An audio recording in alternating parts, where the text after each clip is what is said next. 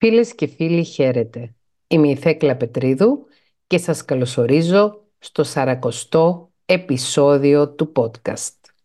Σήμερα έχουμε μια μελέτη περίπτωσης που έχει σχέση με τοξικά ενήλικα παιδιά. Η φίλη που μου έστειλε την επιστολή έβαλε από μόνη της τον τίτλο, ο οποίος φυσικά είναι σκοπτικός, «Τοξικά ενήλικα παιδιά, τα αγκαλιάζεις ή τα σφάζεις».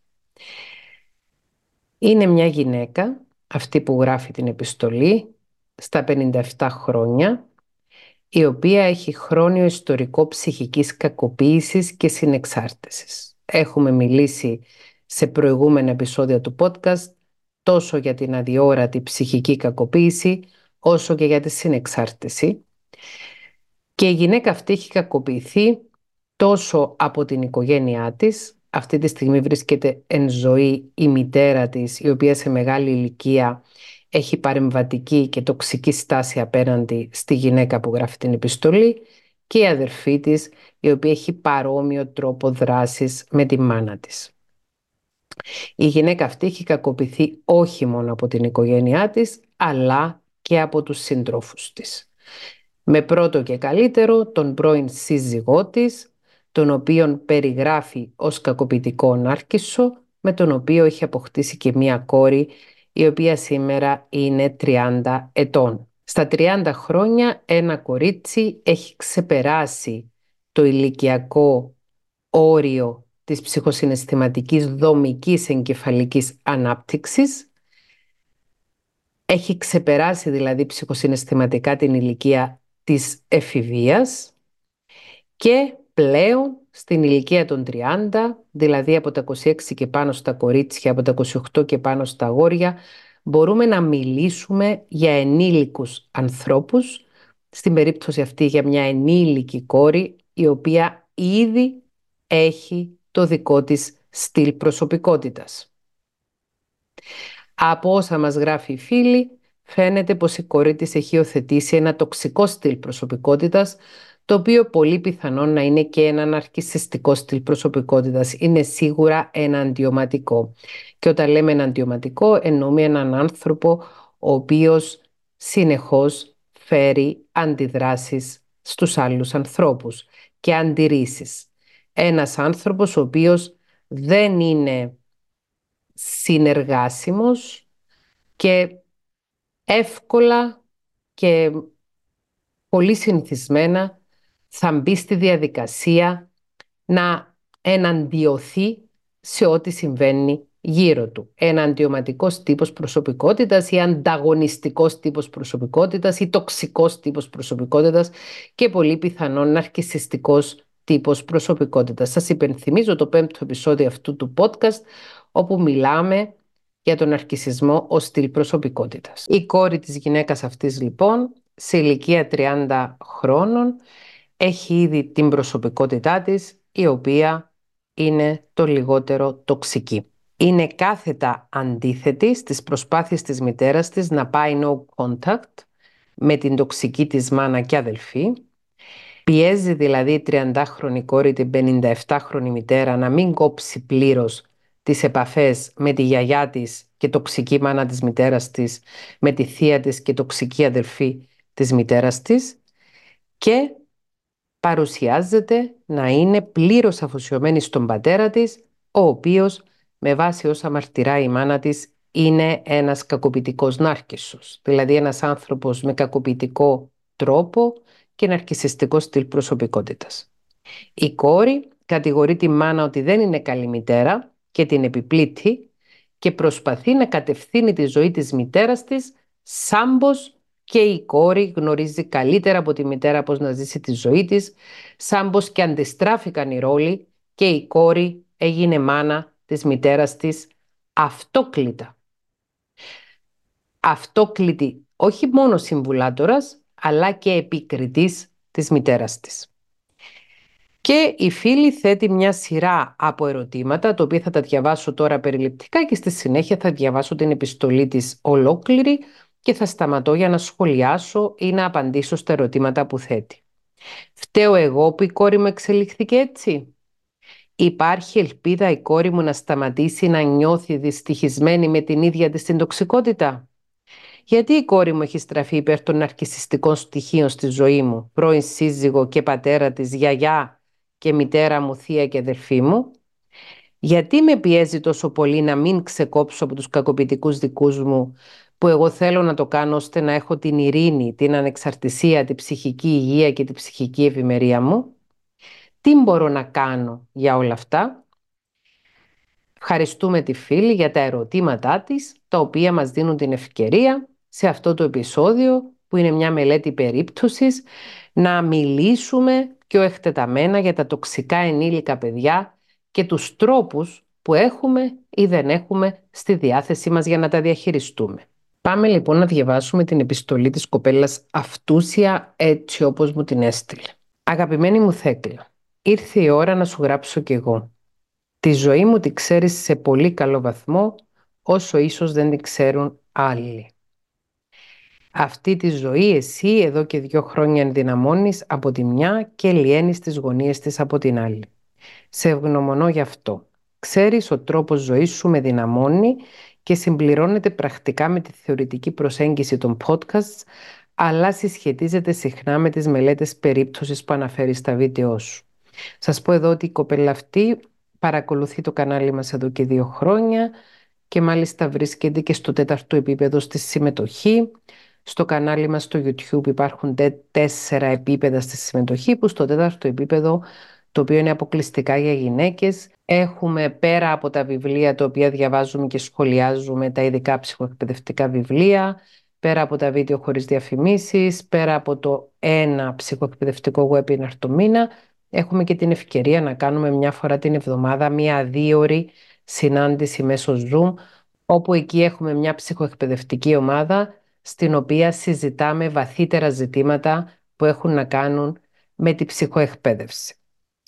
Η κοπέλα αυτή είναι 57 ετών, είναι μια γυναίκα η οποία έχει πολλά χαρίσματα, είναι ένας χαρισματικός άνθρωπος, ε, είναι εκπαιδευτικός στο επάγγελμα, έχει κατακτήσει με κόπο και μόχθο και ακαδημαϊκά ορόσημα αλλά και επαγγελματικά ορόσημα από νεαρή ηλικία διαγνώστηκε με ένα αυτοάνωσο νόσημα το οποίο δυσκολεύει τη ζωή της και σε ένα ποσοστό της δίνει μια σωματική αναπηρία. Παρόλα αυτά δεν τα βάζει κάτω, αγωνίζεται, προσπαθεί, εργάζεται όσο και αν αυτό είναι δύσκολο για την ίδια και προσπαθεί να βελτιώσει τη ζωή της. Όπως έχει μοιραστεί και στην ομάδα στο δεύτερο επίπεδο, προήλθε από μια οικογένεια όπως προερχόμαστε πολλοί από εμάς, από μια οικογένεια στην οποία οι δυναμικές συνδεσιμότητας με τους γονείς δεν ήταν υγιείς. Υπήρχαν στοιχεία ναρκισιστικής κακοποίησης από τους γονείς της προς την ίδια, οπότε όπως ήταν αναμενόμενο, χωρίς ψυχοεκπαίδευση, χωρίς ψυχοθεραπεία, όταν ε, άρχισε την ερωτική της ζωή να ελκύεται ψυχοπαθολογικά από άνδρες, επειδή είναι ετεροφιλόφιλοι, που να έχουν έναν αρκισιστικό στυλ προσωπικότητας. Έτσι παντρεύτηκε τον πρώτο της σύζυγο, με τον οποίο απέκτησε και την κόρη της, η οποία τώρα είναι 30 ετών και όπως μας έχει περιγράψει, στο γάμο εκείνο δέχθηκε χρόνια ναρκισιστική κακοποίηση. Και μετά από το πέρας εκείνου του γάμου, κάποιες σχέσεις που είχε στη συνέχεια ήταν σε ένα παρόμοιο μοτίβο. Να την ελκύουν δηλαδή κακοποιητικοί άνδρες, με ένα τοξικό στυλ προσωπικότητας, με ένα αρκισιστικό στυλ προσωπικότητας, οι οποίοι αντί να τις δίνουν την αγάπη, τη συντροφικότητα και την ανταποδοτικότητα που λαχταρούσε, να τις προκαλούν αδιόρατη μεν, σοβαρή δε ψυχική κακοποίηση. Κάτι το οποίο χειροτέρευσε και την υγεία της και από τον καιρό που ήρθε στο κανάλι μας, με αφορμή το χωρισμό από την τελευταία της σχέση δύο χρόνια πριν, αποφάσισε να αλλάξει τη ζωή της, αποφάσισε να αρχίσει να αγαπάει και να υποστηρίζει τον εαυτό της και γι' αυτό το λόγο κάνει μια αποχή από τις σχέσεις, είναι συνειδητά χωρίς σύντροφο αυτό το διάστημα και προσπαθεί να κλείσει τις πληγές της, να γιατρέψει τις πληγές της. Να αναφέρω ότι η κοπέλα αυτή κάνει ψυχοθεραπεία αρκετό καιρό προτού αρχίσει να παρακολουθεί τα ψυχοεκπαιδευτικά βίντεο στο κανάλι μας στο YouTube και είναι σταθερή στη ψυχοθεραπεία της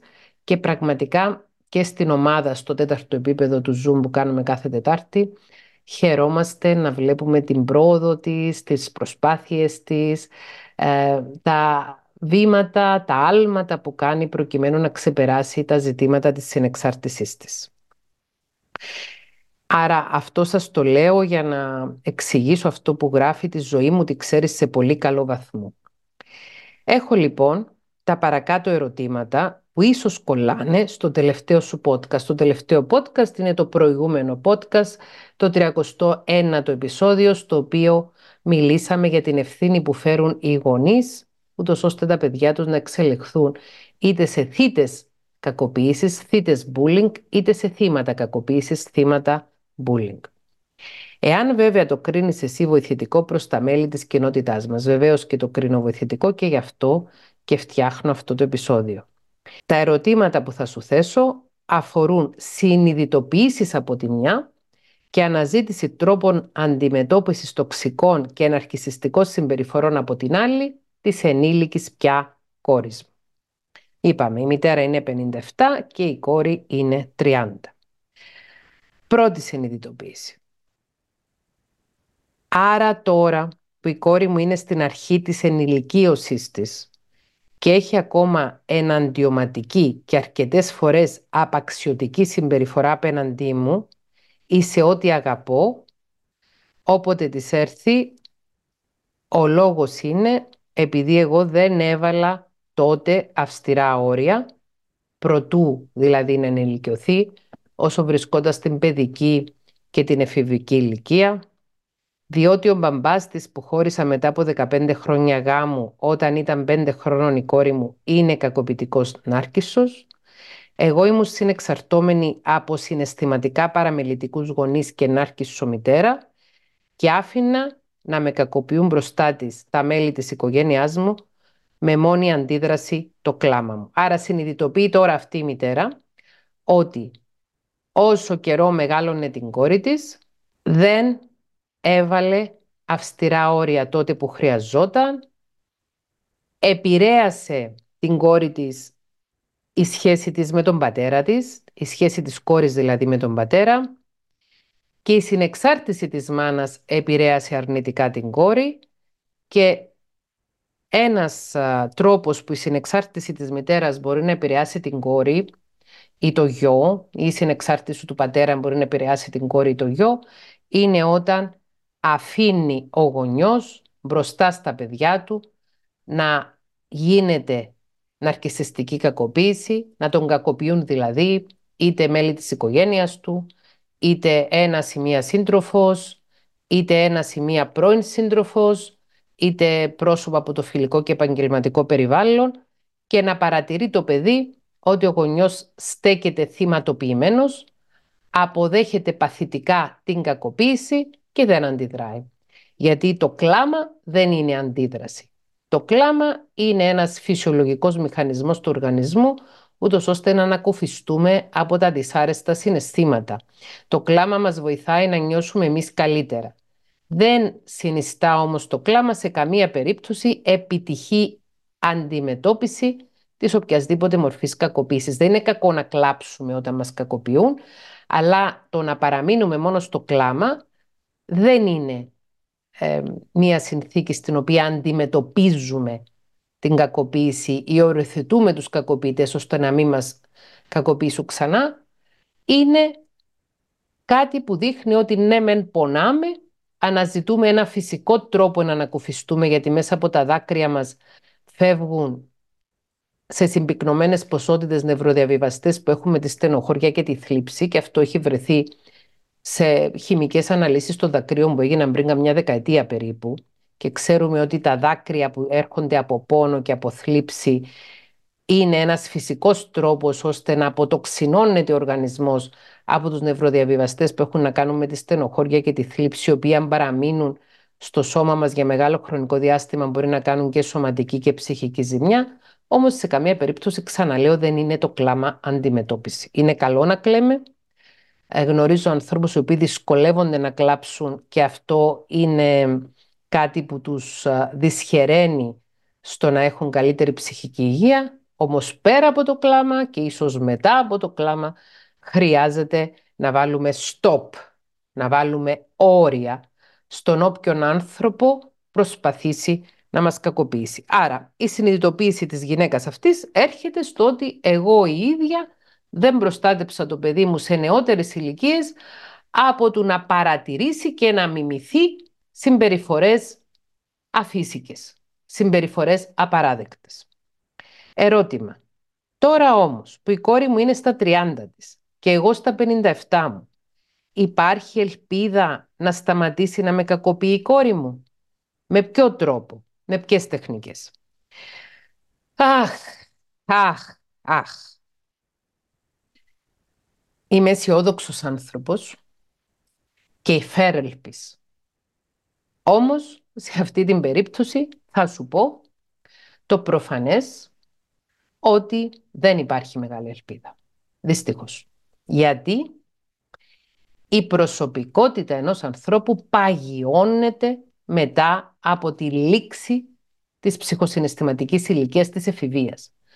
Που όπως έχουμε πει πολλές φορές, αυτή συμβαίνει γύρω στα 26 στα κορίτσια και γύρω στα 28 στα αγόρια.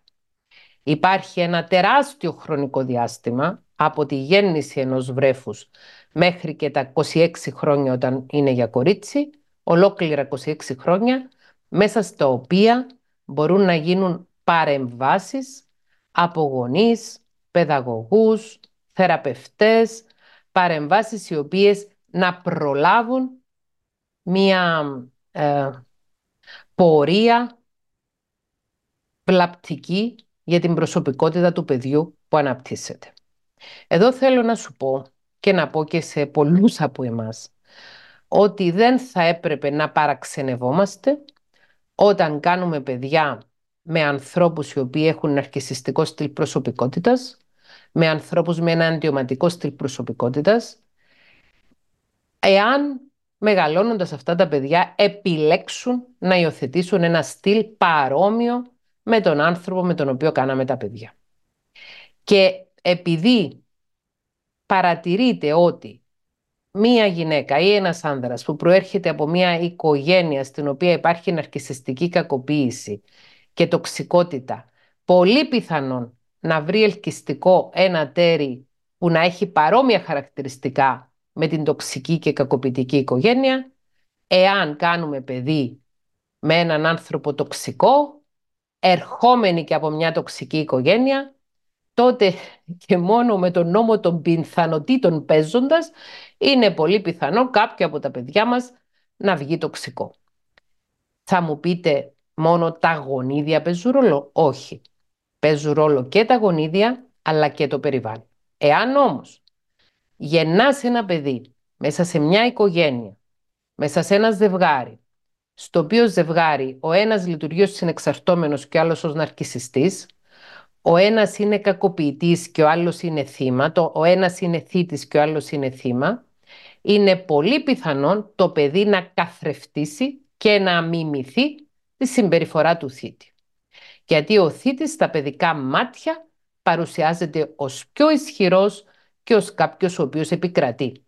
Οπότε δεν είναι παράδοξο αν εμείς μεγαλώνουμε παιδιά ενώ είμαστε αποδυναμωμένοι, οι γονείς δηλαδή, τα παιδιά μας να μην μιμηθούν τη δικιά μας καλοσυνάτη και καλοήθη προσέγγιση προς τους άλλους ανθρώπους, αλλά να μιμηθούν την πιο ανταγωνιστική, την κακοήθη προσέγγιση του ναρκισιστή γονιού ή της ναρκισίστριας γιαγιάς ή του ναρκισιστή παππού, της ναρκισίστριας θείας, του ναρκισιστή θείου και ούτω καθεξής. Τα παιδιά αντιλαμβάνονται ποιος είναι πιο δυνατός μέσα σε ένα οικογενειακό περιβάλλον, ποιος υπερισχύει, ποιος καταφέρνει να γίνει το δικό του. Και επίσης αντιλαμβάνονται πόσο αποδυναμωμένος είναι κάποιος ο οποίος δέχεται κακοποίηση και δεν την σταματάει, δεν την εμποδίζει με κάποιο τρόπο.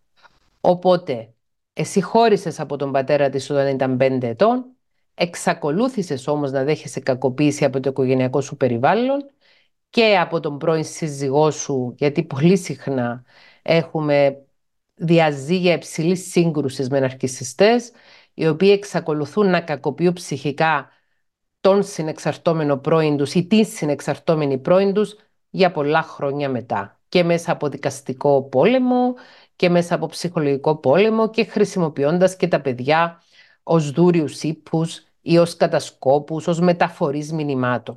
Δυστυχώς, οι ναρκισιστές γονείς και σε ένα γάμο αλλά και σε ένα διαζύγιο μπορεί να χρησιμοποιήσουν επί τούτου τα παιδιά τους ως υπτάμενους πυθίκους για να εξαπολύσουν τις επιθέσεις τους προς τον ή την πρώην σύζυγο.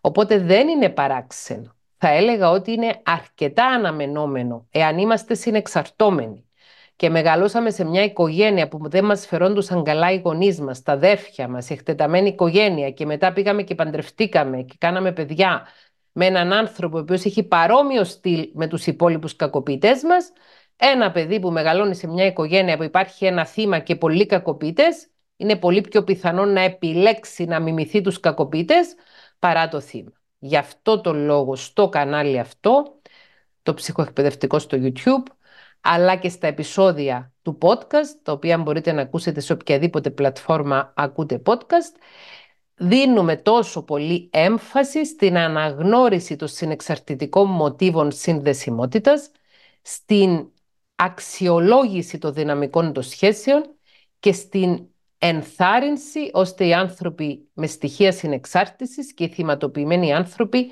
να κινητοποιηθούν για να αλλάξουν τον τρόπο με τον οποίο λειτουργούν, για να θεραπεύσουν τα τραύματά τους και να μπορούν επιτέλους να αποκτήσουν ψυχολογική δύναμη. Όταν έχουμε μία δυναμική σχέση θήτη και θύματος, το θύμα φαίνεται και είναι αποδυναμωμένο και ο θήτης έχει ισχύ πάνω στο θύμα. Άρα όταν το θύμα ενδυναμωθεί μπορεί να αποτελέσει ένα υγιές πρότυπο ένα υγιές παράδειγμα για τα παιδιά ότι ναι υπάρχει ο ένας ο γονέας ο οποίος είναι εναντιωματικός, είναι κακοποιητικός, είναι αρκισιστής, έχει ξεσπάσματα οργής, λειτουργεί με τρόπους έτσι πολύ δυναμικούς και χωρίς σεβασμό προς τους άλλους. Υπάρχει όμως και ο άλλος γονιός, ο οποίος είναι μεν καλοσυνάτος, έχει μεν καλοήθεια, αλλά είναι αυστηρός στα όρια του, και δεν επιτρέπει σε κανέναν να το τσαλαπατά και ούτε οπωσδήποτε τσαλαπατά κανέναν αυτός. Σημαντικό αυτό. Στο ερώτημα της φίλης, αν τώρα η κόρη της μπορεί να σταματήσει να την κακοποιεί, αν υπάρχει ελπίδα, ξαναλέω πως η ελπίδα είναι μικρή, επειδή ήδη σε αυτή την ηλικία η προσωπικότητα είναι αρκετά παγιωμένη, όμως με βάση τις νεότερες γνώσεις της νευροψυχολογίας και των νευροεπιστημών γνωρίζουμε ότι ο ανθρώπινος εγκέφαλος διατηρεί την νευροπλαστικότητα του σε όλη τη διάρκεια της ζωής ενός υγιούς ανθρώπου. Υπάρχει μια μικρή περίπτωση για αλλαγή και αυτή η αλλαγή θα επέλθει μόνο αν η φίλη βάλει σοβαρά όρια στην κόρη της, αυστηρά όρια. Με διαβεβαιωτικότητα, assertiveness είναι όρος στα αγγλικά, οριοθετήσει την κόρη της. Της δείξει ξεκάθαρα ότι δεν ανέχεται οποιασδήποτε μορφής επίκριση, παρακίνηση για πράξεις που η μητέρα συνειδητά έχει επιλέξει να μην κάνει και γενικότερα ότι δεν δέχεται να τις κάνει η κόρη της στο αφεντικό. To boss her around. Η μόνη σου ελπίδα είναι αυτή. Και για να ησυχάσεις από τον ψυχολογικό πόλεμο που σου κάνει η κόρη σου, αλλά και για να της δώσεις ένα ξεκάθαρο μήνυμα ότι αυτή η συμπεριφορά από σένα δεν είναι αποδεκτή. Δηλαδή αυτή την αυστηρότητα στα όρια που δεν επέδειξες μεγαλώνοντας την κόρη σου προς τον πατέρα της, προς τους δικούς σου και τώρα την επιδεικνύεις προς τους δικούς σου και η κόρη σου αντιδρά, να την επιδείξεις επί τούτου και με στόχευση στην κόρη σου. Να μάθει δηλαδή η κόρη σου ότι δεν γίνεται να κάνει αυτή κουμάντο στη δική σου τη ζωή. Είναι ενήλικας, είναι 30 ετών να ζήσει τη δική της τη ζωή και δεν της πέφτει λόγος για το πώς ζεις εσύ τη δική σου τη ζωή. Και επειδή είμαι σίγουρη ότι πολύ πιθανόν να χρησιμοποιεί η κόρη σου την ασθένεια σου, το γεγονός ότι έχεις αυτό το αυτοάνωσο νόσημα που σε δυσκολεύει στη ζωή σου και σε δυσκολεύει στην κινητικότητα να το χρησιμοποιεί ως δικαιολογία και να λέει εγώ η κόρη σου θέλω να σε φροντίσω επειδή έχεις θέμα υγείας και επειδή έχεις ανυμπόρια κλπ. κλπ. Αυτό θέλω να σε ενημερώσω ότι δεν της δίνει κανένα δικαίωμα για να σε χειρίζεται, να σε διαχειρίζεται, να σε κακομεταχειρίζεται με τον τρόπο που σε κακομεταχειρίζεται. Από τη στιγμή που εσύ δεν ζητάς τη βοήθειά της και γνωρίζω πολύ καλά ότι δεν ζητάς τη βοήθειά της και δεν της λες η μαμά είναι άρρωστη και η μαμά είναι κρίμα και έλα εδώ να φροντίζεις τη μαμά αλλά είσαι ένας άνθρωπος που αναλαμβάνεις μόνη σου την ευθύνη του εαυτού σου και είσαι θαραλέα και δυναμική και μου θυμίζεις αυτό και την περίπτωση του άνδρα από το 34ο επεισόδιο του podcast του άνδρα ο οποίος ακροτηριάστηκε λόγω των συνθήκων που θα ακούσετε εάν δεν έχετε ακούσει το 34ο επεισόδιο του podcast ή των συνθήκων που ήδη ακούσατε αν το έχετε ακούσει που και αυτός παίρνει τη ζωή του στα χέρια του, χρησιμοποιεί τα βοηθήματα που του δίνει η επιστήμη και δεν εξαρτάται στην περίπτωση εκείνη από τους γονείς του, στην περίπτωση εσύ δεν εξαρτάσαι από την κόρη σου. Δηλαδή, αν γνώριζα ότι εσύ ζητάς την κόρη σου να είναι η φροντίστριά σου, τότε θα σου έλεγα από τη στιγμή που τη ζητάς να σε φροντίσει, πρέπει να αποδεχθείς και το γεγονός ότι σου κάνει το αφεντικό. Εσύ όμως δεν τη ζητάς να σε φροντίσει. Αναλαμβάνεις μόνη σου την ευθύνη του εαυτού σου. Άρα δεν έχει κανένα λόγο η κόρη σου και καμιά δικαιολογία πρωτίστως για να σε κάνει bossing around. Πάμε τώρα στην επόμενη συνειδητοποίηση. Ζούμε πια μακριά η κόρη μου και εγώ, διότι δεν άντεχα αυτή τη βία και να γίνομαι σάκος του box από όλους. Η κοπέλα αυτή έχει φύγει από την πόλη στην οποία ζούσε κλασικά εικονογραφημένα σε ένα σπίτι δίπλα από τη μάνα της και την αδερφή της και με την κόρη της κοντά και επέλεξε να ζήσει σε μια πιο μακρινή περιοχή εφόσον μεγάλο μέρος της δουλειάς της γίνεται πλέον εξ αποστάσεως, να ζει στη φύση, στην ηρεμία και να είναι καλά με το σκύλο της και με την επικοινωνία που έχει με τους ανθρώπους που πραγματικά την αγαπούν και την εκτιμούν, είτε διαζώσεις όταν την επισκέφτονται οι φίλοι και οι φίλες της, είτε μέσω διαδικτύου όταν επικοινωνεί μαζί τους. Άρα δεν ζει στην πόλη εκείνη στην οποία ήταν περιχαρακωμένη μέσα σε ένα σπίτι, σε ένα οικογενειακό κτίριο. Εδώ και λίγα χρόνια που έχω φύγει κι εγώ από το σπίτι εκείνο, η κόρη μου είναι πολύ πιο ήπια, αλλά πάντα σχεδόν ηρωνική ή επιπληκτική μαζί μου. Ιδίως σε σχέση με τον ευαίσθητο χαρακτήρα μου, τον αγώνα που κάνω να απομακρυνθώ από την τοξική μου οικογένεια και τη διαφορετικότητα του τρόπου ζωής μου σε σχέση με άλλες μαμάδες της ηλικίας. Αυτό παρατηρείται σε τοξικά ενήλικα παιδιά και σε έφηβα παιδιά. Κόρης σου δεν είναι έφηβος πλέον. Να συγκρίνουν τη μάνα τους, τον πατέρα τους με άλλες μανάδες, με άλλους πατεράδες και να κάνουν παράπονο ότι εσύ δεν είσαι σαν τις άλλες μαμάδες, εσύ δεν είσαι σαν τους άλλους πατεράδες, εσύ μας μεγαλώνεις με έναν ορθόδοξο τρόπο και ούτω καθεξής. Όταν αυτό συμβαίνει από έναν έφηβο, οι ενήλικες γονείς, αυτό που θα του πούμε είναι δεν σου πέφτει λόγος για τον τρόπο με τον οποίο επιλέγω να είμαι γονιός σου, εφόσον δεν σε κακοποιώ. Όταν θα κάνεις τα δικά σου παιδιά, τότε θα έχεις όλη την ευχαίρεια να επιλέξεις με ποιο τρόπο θα είσαι μαμά ή με ποιο τρόπο θα είσαι μπαμπάς.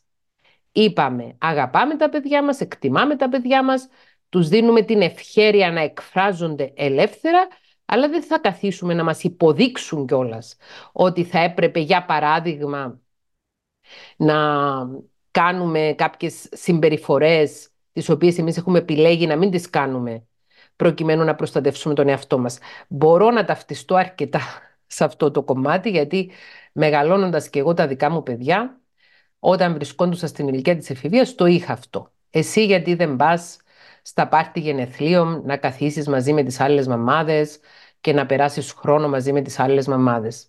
Δεν μπορούσα να το κάνω.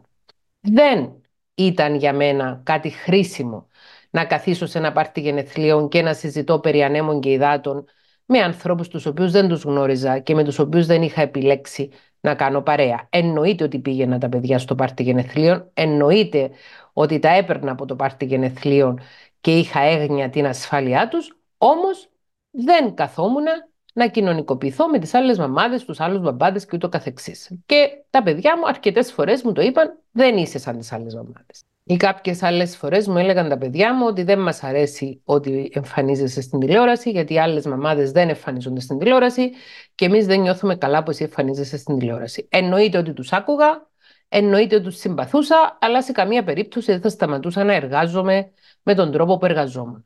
Και τώρα, όταν θα ενηλικιωθούν, θα επιλέξουν μόνοι τους αν θα γίνουν γονείς και με ποιο τρόπο θα είναι γονείς και τι επαγγέλματα θα έχουν και αν τα επαγγέλματα τους θα έχουν σχέση με τηλεοπτική έκθεση ή όχι και ούτω καθεξής. Ακούμε τα παιδιά μας, έχουμε βίκο άουτο για να ακούσουμε τι θα μας πούν, αλλά αν έρθει ένα ευπαιδί στην εφηβεία να απορρίψει τον τρόπο που ζούμε ή να απορρίψει τον τρόπο που είμαστε γονείς, δεν θα καθίσουμε να δώσουμε και λογαριασμό. Ο γονιός πρέπει να είναι γονιός. Γι' αυτό τον λόγο έχω πει και σε άλλα βίντεο στο κανάλι μας και έχω γράψει και στα βιβλία μου και στο βιβλίο μου Χαρούμενη μαμά, χαρούμενα παιδιά, ότι ο γονιός δεν πρέπει να είναι φίλος. Ο γονιός πρέπει να είναι γονιός, να υπάρχουν όρια και να διαφαίνεται ποιος είναι αυτός που μεγαλώνει τον άλλον. Να μην τα κάνουμε όλα ανάποδα και να γονιοποιούνται τα παιδιά. Γιατί η γονιοποίηση των παιδιών, ακόμη και αν είναι τέτοιου είδους, δηλαδή το παιδί να αναλαμβάνει το ρόλο του να επιπλήττει και να κατηγορεί το γονιό του, μόνο ζημιά κάνει στο παιδί. Και σίγουρα και στο γονιό. Άρα, δεν μας γράφει η φίλη ότι εδώ και λίγα χρόνια η κόρη της είναι πολύ πιο ήπια, αλλά είναι επιπληκτική και ηρωνική.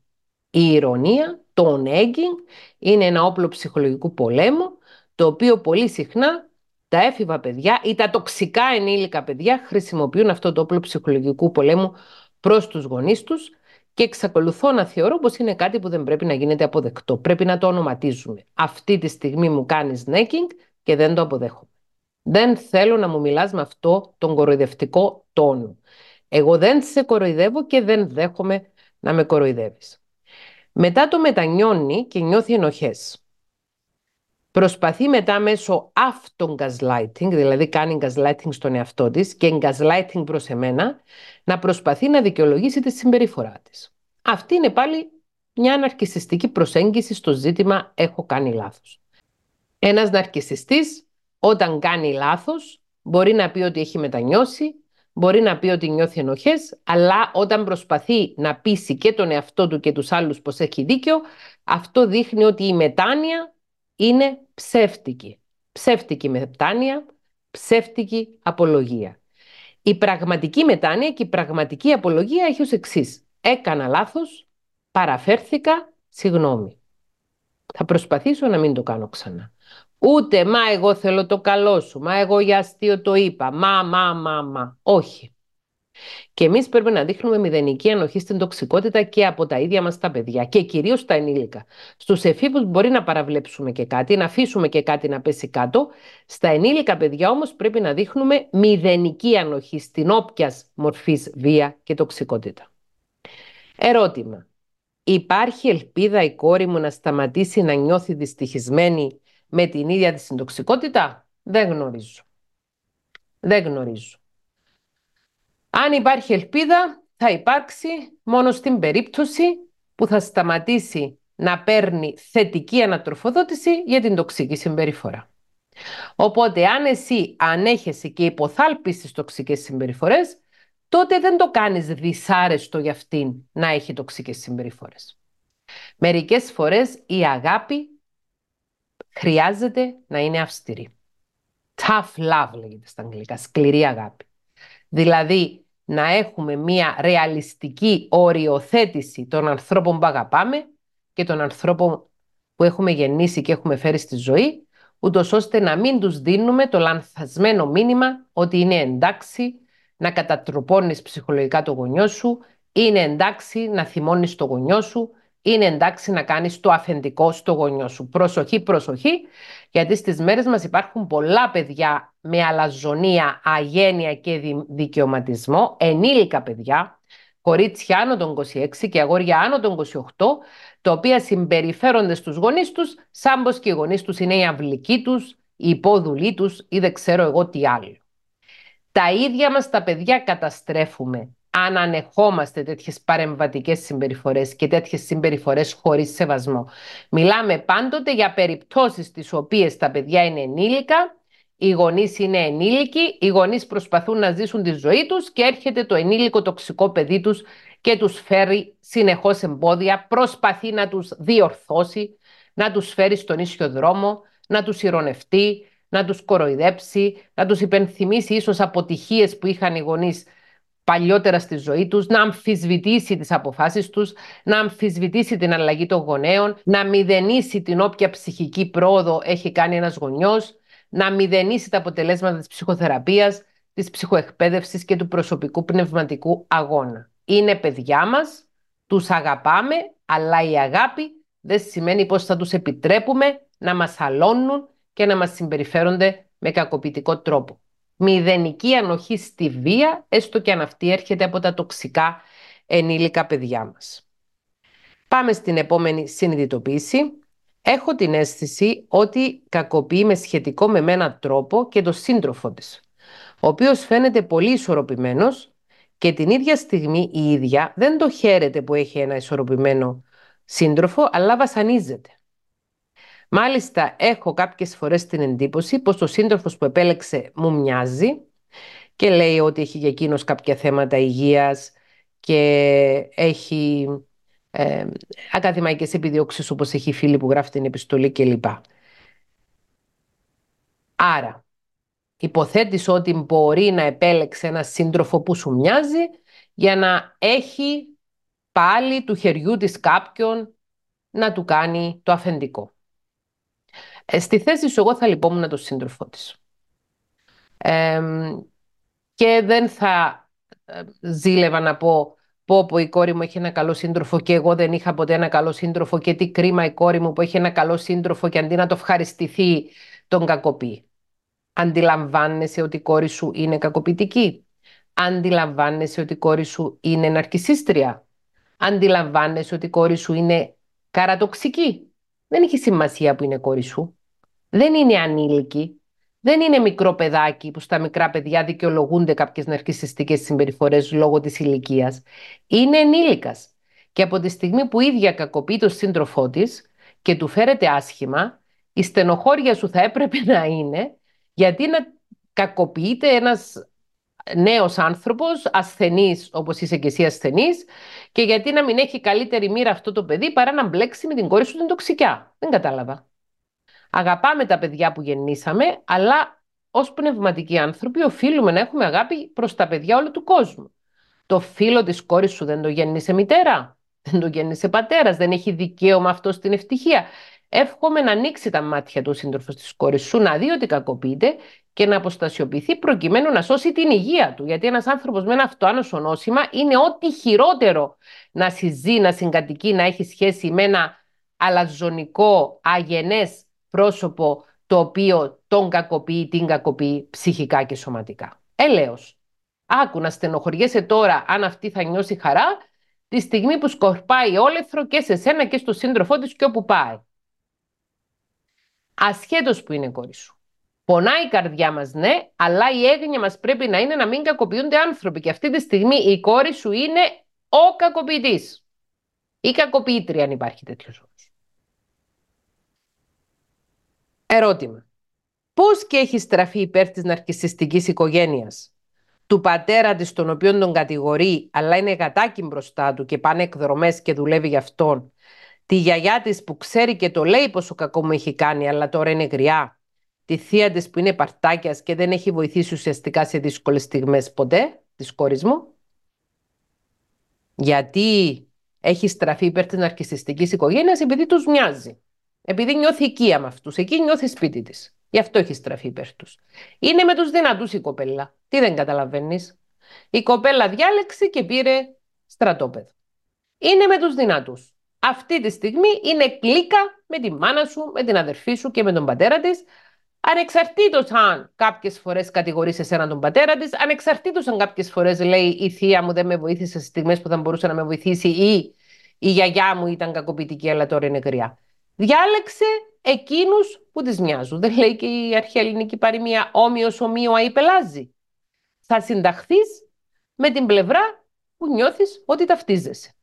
Γιατί η κόρη μου με πιέζει τόσο πολύ να μην ξεκόψω μαζί τους και μου αναντιώνεται; Τι κάνω γι' αυτό; η κόρη σου σε πιέζει τόσο πολύ και εναντιώνεται στο να ξεκόψεις με τη γιαγιά της και τη θεία της, γιατί θέλει να σε έχουν όλες εκεί πέρα να σε κακοποιούν αντάμα. Έχασαν το αντικείμενο της κακοποίησης τους. Ξέρεις, πολλές φορές είναι αρχισιστές. Επιμένουν και κάνουν ξανά και ξανά hoovering για να μην χάσουν ένα συνεξαρτώμενο που έχουν στα χέρια τους και τον κακοποιούν. Αυτό δεν το κάνουν επειδή αγαπούν το συνεξαρτώμενο. Αυτό το κάνουν γιατί θέλουν να έχουν κάποιον πάνω στον οποίο να ξεσπούν. Διαταράζεις τις ισορροπίες, γλυκιά μου, φεύγοντας από αυτή την τοξική οικογένεια. Αφήνεις τους τοξικούς μόνους τους, χωρίς να έχουν κάποιο πρόθυμο θύμα να κακοποιήσουν και αναγκάζονται να έρχονται σε επαφή με τα δικά τους αρνητικά συναισθήματα. Και αυτό δεν τους αρέσει, οπότε επιμένουν αμέτη μου χαμέτη να πας πίσω για να σε έχουν εκεί να σε κακοποιούν. Θέλω να έρθεις πίσω. Όχι γιατί σε αγαπώ. Όχι γιατί έχω την επιθυμία να συνδεθώ ουσιαστικά μαζί σου. Θέλω να έρθεις πίσω γιατί εσένα όποτε σε κακοποιώ το αποδέχεσαι, εξακολουθείς κάθε φορά να με συγχωρείς και μπορώ να σου πω ό,τι μου φανεί, μπορώ να συμπεριφερθώ σε σένα με τον πιο αγενή, αλλά ζωνικό, κακοποιητικό τρόπο και εσύ πάλι θα με συγχωρέσεις. Ενώ αν πάω να κάνω αυτά τα τερτύπια σε άλλους ανθρώπους, δεν θα με συγχωρέσω. Και θα έχω συνέπειες. Οφείλουμε όσοι άνθρωποι δεν είμαστε ναρκισιστές, να βάζουμε σαφή όρια και να βάζουμε stop στους ναρκισιστές ανθρώπους. Είτε βρίσκονται στη δική μας ζωή, είτε στη ζωή ανθρώπων που γνωρίζουμε και αγαπούμε. Ως κοινωνία οφείλουμε να δώσουμε τελεσίγραφο στους ναρκισιστές. Να τους δείξουμε ότι δεν ανεχόμαστε αυτές τις κακοποιητικές συμπεριφορές. Εάν σταματήσουμε να είμαστε πρόθυμα θύματα οι περισσότεροι από εμάς, τότε δεν θα βρίσκουν που θα ξεσπάσουν, θα ξεσπάνε μεταξύ τους και εκεί πέρα, επειδή θα είναι διαφορετική η δυναμική ένας ναρκισιστής να ξεσπάει πάνω σε έναν άλλο ναρκισιστή, υπάρχει μεγαλύτερη περίπτωση κάποιος από όλους αυτούς να πει δεν πάει άλλο αυτή η κατάσταση να συμπεριφέρω με αυτόν τον τρόπο και να έχω συνέπειες, οπότε ίσως πρέπει να κάνω κάτι. Δεν μας ενδιαφέρει όμως. Δεν μας ενδιαφέρει. Θα μου πείτε ακόμη και αν είναι παιδιά μας, ναι και αν είναι παιδιά μας. Εμείς έχουμε δώσει ό,τι καλύτερο μπορούσαμε την περίοδο που μπορούσαμε, δηλαδή βάζοντας και τον εαυτό μου σε αυτή τη διαδικασία να σκεφτώ, τώρα είμαι 48 χρόνων, γέννησα το γιο μου στα 22 και την κόρη μου στα 24. Σαφέστατα, στα 30 μου, στα 35 μου, στα 40 μου δεν είχα τις γνώσεις που έχω σήμερα, δεν είχα την οριμότητα που έχω σήμερα, δεν είχα τη δυναμικότητα και τη δύναμη τη ψυχική που έχω σήμερα. Σαφώς υπήρξα κακό παράδειγμα προς τα παιδιά μου. Αυτό όμως δεν σημαίνει ότι ήμουν η χειρότερη μάνα. Δεν σημαίνει ότι δεν μπορώ να βρίσκομαι σε ένα χώρο που να προστατεύω τον εαυτό μου από όποιας μορφής τοξικότητα, ακόμη και αν αυτή ίσως προέλθει από τα δικά μου τα παιδιά τα οποία τα έχω μεγαλώσει. Εξάλλου, ένας υγιής άνθρωπος, μια υγιής προσωπικότητα αντιλαμβάνεται την προσπάθεια που κάνει ο γονιός του για να εξελιχθεί και να αλλάξει, βλέπει την πρόοδο του γονιού του, χαίρεται με την πρόοδο του γονιού του, χαίρεται που ο γονιός του έχει ενδυναμωθεί και έχει ξεκόψει από κακοποιητικές συνθήκες και καταστάσεις και το επικροτεί, όχι να πάει πίσω. Σας στέλνω στο κανάλι μας στο YouTube να δείτε το βίντεο, το πρόσφατο, το συγκλονιστικό, με την κοπέλα την 30χρονη, ακριβώς την ηλικία της κόρης σου, της οποίας πέθανε η μάνα πρόσφατα, μετά που είχε παρατήσει πλήρως τον εαυτό της για πάνω από μια δεκαετία και μετά που ήταν σε μια πολύ άθλια κατάσταση προς την κόρη της. Να δείτε αυτό το βίντεο, να ακούσετε πώς μιλάει αυτή η κοπέλα και να κάνετε τη σύγκριση. Πώς μια κοπέλα η οποία μεγαλώνει σε ένα σπίτι στο οποίο η μάνα παρατάει παντελώς τον εαυτό της, σταματάει να εργάζεται, σταματάει να φροντίζει την υγιεινή και την υγεία της, βρίσκεται σε μια άθλια συνθήκη ψυχικά και σωματικά, συνεξαρτώμενη και κακοποιημένη και από τους γονείς της και από τον αδερφό της πώς αυτό το κορίτσι καταφέρνει από το αγκάθι να φυτρώσει ρόδο και καταφέρνει να χρησιμοποιήσει δημιουργικά όλη αυτή την αρνητική εμπειρία και να είναι μια κοπέλα που όσοι ακούσαμε το γράμμα της συγκλονιστήκαμε. Εκείνο το κορίτσι μεγάλωσε σε ένα πολύ πιο δυσχερές περιβάλλον από ότι το δικό σου το κορίτσι και από ότι τα κορίτσια και τα αγόρια πολλών άλλων συνεξαρτώμενων ανθρώπων. Και μπόρεσε εκείνη η κοπέλα να πάρει τη ζωή της στα χέρια της και να χαράξει μια διαφορετική πορεία από τη δική σου κόρη και από τις κόρες και τους γιους και άλλων ανθρώπων. Να σταματήσουμε να δικαιολογούμε τους κακοποιητές, έστω και αν οι κακοποιητές έχουν τα μισά δικά μας γονίδια. Έστω και αν ρέει το ίδιο αίμα με το δικό μας στις φλέβες τους. Έστω και αν τους έχουμε κυοφορήσει και αν τους έχουμε γεννήσει. Ο κάθε άνθρωπος είναι ελεύθερος να επιλέξει την πορεία στη ζωή του. Μπορεί να σε μεγαλώσει ένας γονιός με τις καλύτερες προθέσεις, να είναι ένας γονιός ο οποίος να προσπαθεί συνεχώς να βελτιώνεται και όταν κάνει λάθος να το παραδέχεται και να επανορθώνει. Και αυτός να είναι ένα πρόσωπο το οποίο έχει επιλέξει τον εύκολο δρόμο, το δρόμο της πνευματικής, ψυχικής και συναισθηματικής τεμπελιάς, το δρόμο του να αντιγράφει τους κακοποιητές στη ζωή του και να συντάσσεται με τους δυνατούς και να πολεμά ψυχολογικά τους αδυνάμους έστω και αν είναι η ίδια του η μητέρα ή ο ίδιος του ο πατέρας. Από τη στιγμή που ένα παιδί ενηλικιώνεται, η ενηλικίωση έρχεται στα 26 για τα κορίτσια και στα 28 για τα αγόρια, δεν έχει καμιά δικαιολογία για να φέρεται ναρκισιστικά ή με κάποιον παράδοξο τρόπο προς οποιονδήποτε και προς τους γονείς τους. Δεν δεχόμαστε, δεν δεχόμαστε να μας τη λένε τα ενήλικα παιδιά μας με τοξικό τρόπο, να μας κάνουν τα αφεντικό, να μας κουνούν το δάχτυλο και να μας φέρονται απαξιωτικά. Η φίλη κλείνει την επιστολή της λέγοντας τα παραπάνω με βασανίζουν χρόνια και όσο και αν ψυχοεκπαιδεύομαι και ψυχοθεραπεύομαι υπάρχουν στιγμές που νιώθω πως έχω μια κακιά κόρη και εγώ με μια κακιά μάνα. Αυτό δεν αντέχεται.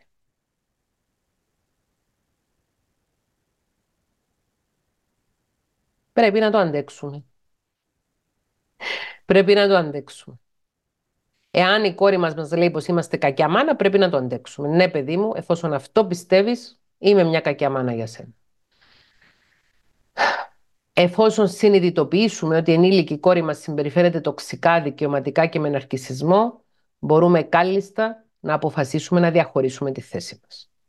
Όχι να κακοποιήσουμε εμείς το παιδί μας, όχι να το τιμωρήσουμε για τις κακοποιητικές συμπεριφορές, αλλά να προστατεύσουμε τον εαυτό μας από τη συνέχιση αυτών των συμπεριφορών και να προστατεύσουμε και το παιδί μας από τη συνέχιση αυτών των συμπεριφορών. Υπάρχουν και τοξικά ενήλικα παιδιά. Υπάρχουν ενήλικα παιδιά που είναι ναρκισιστές και κατατρώνε τις σάρκες των γονέων τους.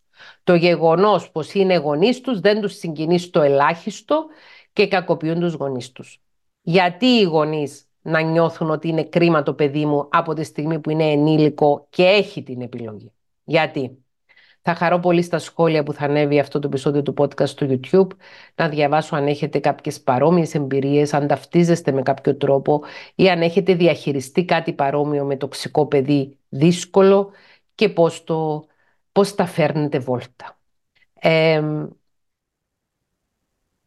δεν πειράζει αν το παιδί μας μας θεωρεί κακιά μητέρα, εφόσον εμείς είμαστε άνθρωποι οι οποίοι προσπαθούμε να είμαστε σε πνευματική εγρήγορση, ψυχοεκπαιδευόμαστε, ψυχοθεραπευόμαστε, παίρνουμε τέτοια ζητήματα στη θεραπεία μας. Στην προσωπική ψυχοθεραπεία μπορεί να βοηθηθούμε ιδιαίτερα από τον ή την θεραπεύτριά μας, προκειμένου να αναγνωρίσουμε όπλα ψυχολογικού πολέμου που μπορεί να χρησιμοποιεί το ίδιο το παιδί μας εναντίον μας. Καλή δύναμη σε όλους εύχομαι και ο καθένας να αναλάβει τις ευθύνες του. Όλοι οι ενήλικες, γονείς ή παιδιά, να αναλάβει ο καθένας τη δική του προσωπική ευθύνη. Γιατί σε αυτή την κοινωνία πάσχουμε από τεμπελιά και άρνηση ανάληψης ευθύνης. Ο καθένας τη δική του όμως, ε. Φιλιά.